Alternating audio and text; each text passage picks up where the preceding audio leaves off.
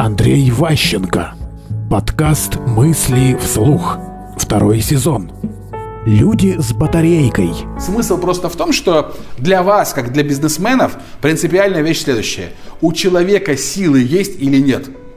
Вам бессмысленно воспитывать, совершенствовать, улучшать людей, у которых внутри нет батарейки которые хотят наоборот, чтобы вы их кормили все время. То есть, грубо говоря, начальнику выгодно, когда у него энергичные сотрудники.